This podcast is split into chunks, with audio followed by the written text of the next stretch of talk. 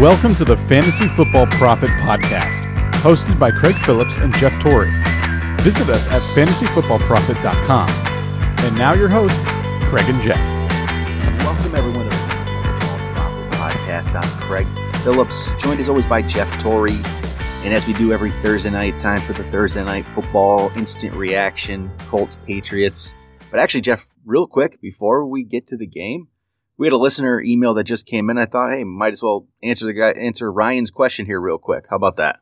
Before we get to the game. Yeah, shoot. It's a simple start sit question, but we got Ryan. He has he has four running backs. He needs to pick two of them. So he has Alex Collins, Joe Mixon, Austin Ekeler, Dion Lewis. Which two or which two of those four are you going with? Oh man, it didn't make it easy on me, did you? No. Oh my gosh. Um, I'll say if Mixon plays, he's a one for he's for sure for me. yeah, I mean he's an easy one if But I don't know he if he's is gonna play. playing. Yeah, right. Yeah. Other than that, That's that's tough one. that is so tough. I mean, hmm.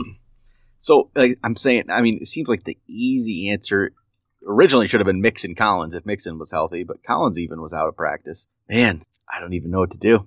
I'd Yeah. say I, I I would probably just still stick with the straight up Mixon Collins if they're both playing. If they're not, how would you basically how would you rank them then? Mixon one for me. Yeah, Mixon is by far number one with a bullet. The, Yep. the question It's are- the other ones. Yeah, exactly. And I'll be honest, like Dion Lewis is kind of fallen out of favor for me, so he'd probably rank number four. The question Yep. is, is it going to be Ekeler or is it going to be Collins? And I think that is a toss up depending on how the games go. Yeah, I think I would. I think I'd go. I mm, man, this is tough.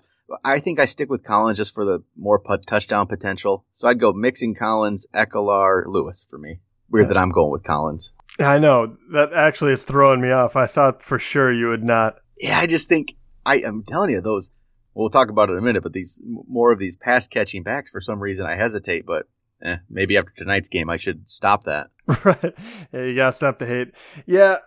I mean, I, I had to jump in here and look real quick. Both of them have relatively good matchups as far as running backs go. Uh, is going against Oakland, and and uh, Collins is going against Cleveland um, at Cleveland. But I, I, I don't see enough upside. I, w- I would go with Collins just because I think he's going to touch the ball a few more times. I think he has a better shot at getting in the end zone, so I would lean Collins as well. All right, so we'll, we'll stick with that then. So if Mixon's in, it's Mixon Collins. If not, it's Collins Ekeler. Probably. I think that should be the, the play there. But how about we talk about the game? Patriots won 38-24.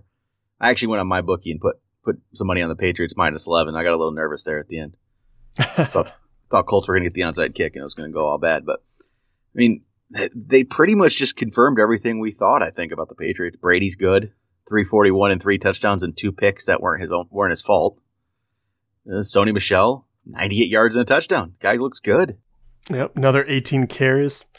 Yep. Yeah, and James White he doesn't need to carry the ball. No, he doesn't. Are you finally coming around on my boy James White? Oh, I am 100. percent He's done it. And this is this is a, this is a thing now. It's not going away.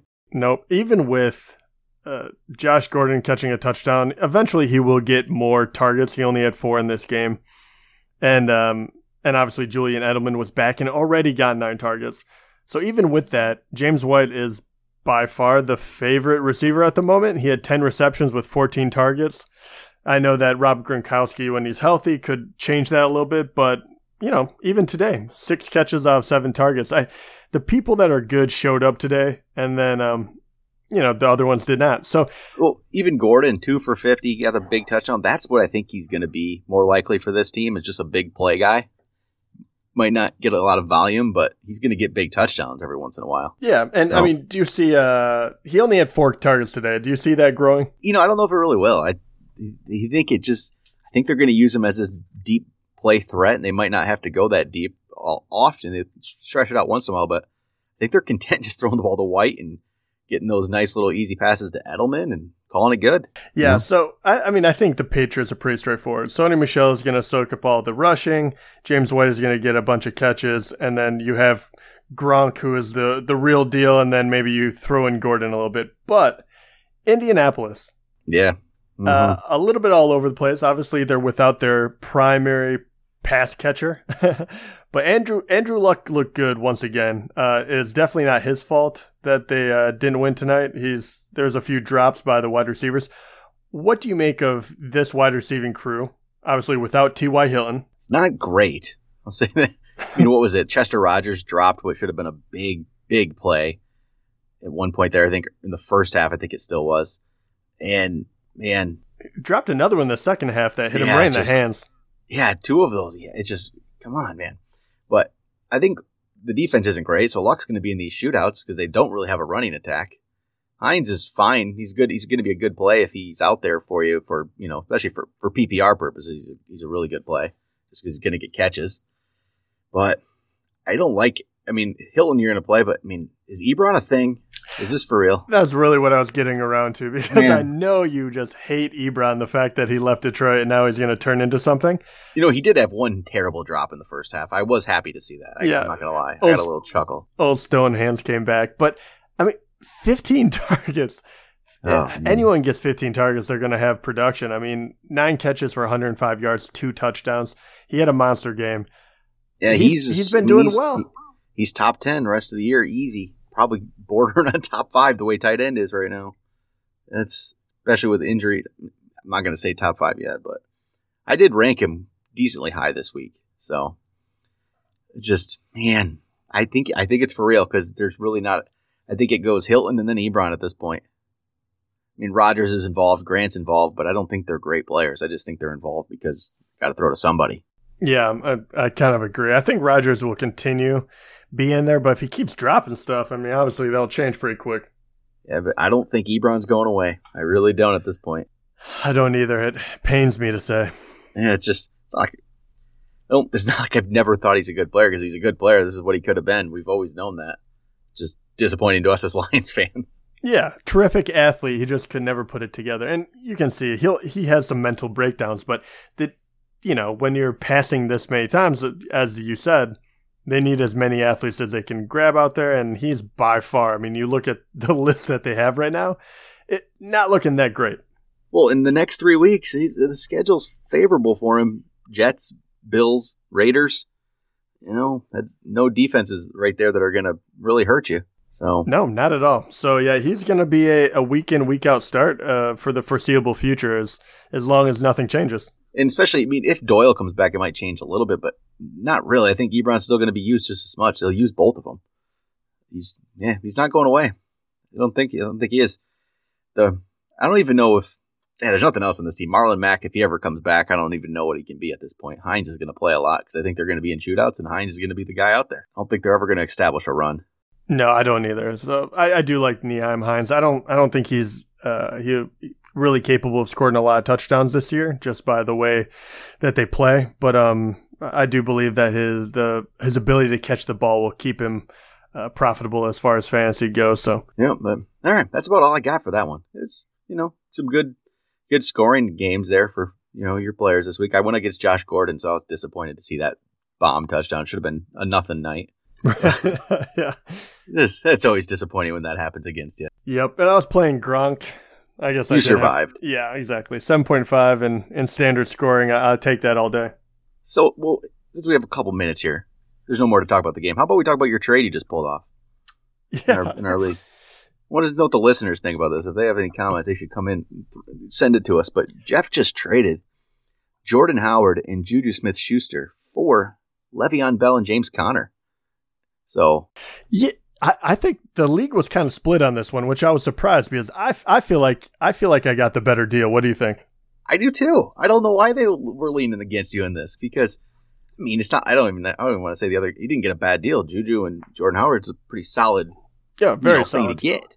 It helps bolster a team a little bit, but the fact that you got Conner along with Bell makes it so you do have that running. You have a running back there, no, no matter, matter what. what. Right and you had the team to pull it off. So if you're a, if you're somebody out there with a team that okay, we're we're in a keeper league, so Jeff already had Alvin Kamara and Melvin Gordon, which actually you could have pulled off in a redraft as well. Actually, you really could have. Could have this year. And so you had Kamara and Gordon with Jordan Howard as your third. So you were in the you had the spot where you could go get rid of Jordan Howard, and you already had AJ Green. Uh, your number one receiver. You've had some other good ones. Fuller, you know, you had the depth. You could do it. So to take a chance on Le'Veon Bell and maybe have during the playoff run, Melvin Gordon, Alvin Kamara, Le'Veon Bell, that could just that can win a title all day. So if somebody else is out there as a team that can take a chance like that and not sacrifice their team too much, shoot, I think it's a league winning move if it, if Bell comes back and he's Le'Veon Bell. Yeah, and and I think the big thing for that it was beneficial for both teams. So the guy who I traded with, you know, he needs more firepower. He's going to get two players, and he can obviously benefit from that the next few weeks while Bell is out. Me, you know, trading, I get Conner as well. So I, you know, sub Conner in for Howard. I I lose Juju, but I can, you know, make up for it. But um, if I get Bell back and I compare all three of those running backs, I'm, I'm thinking because I was already 4 0 as well. So I'm thinking long term on this one. So even if it costs me a game or two down, you know, immediately, I, th- I think that the playoff run is what I'm going for right now. Yep. Yeah. So if you're, if you're one of those like 4 0 teams with, you know, a lot of depth, shoot, make a move for Le'Veon Bell. This is the time to do it.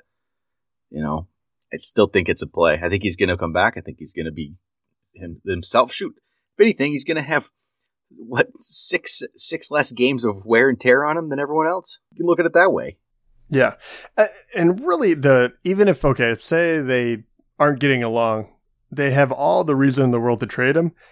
And in, in my case, I'd actually benefit twice because that means I would get Conner as the starting running back and then Bell somewhere else as well. So then I would come out, you know, smelling like roses, definitely. Definitely. So I think that's a good move for anybody out there that has the depth to do it. I don't see anything wrong with it.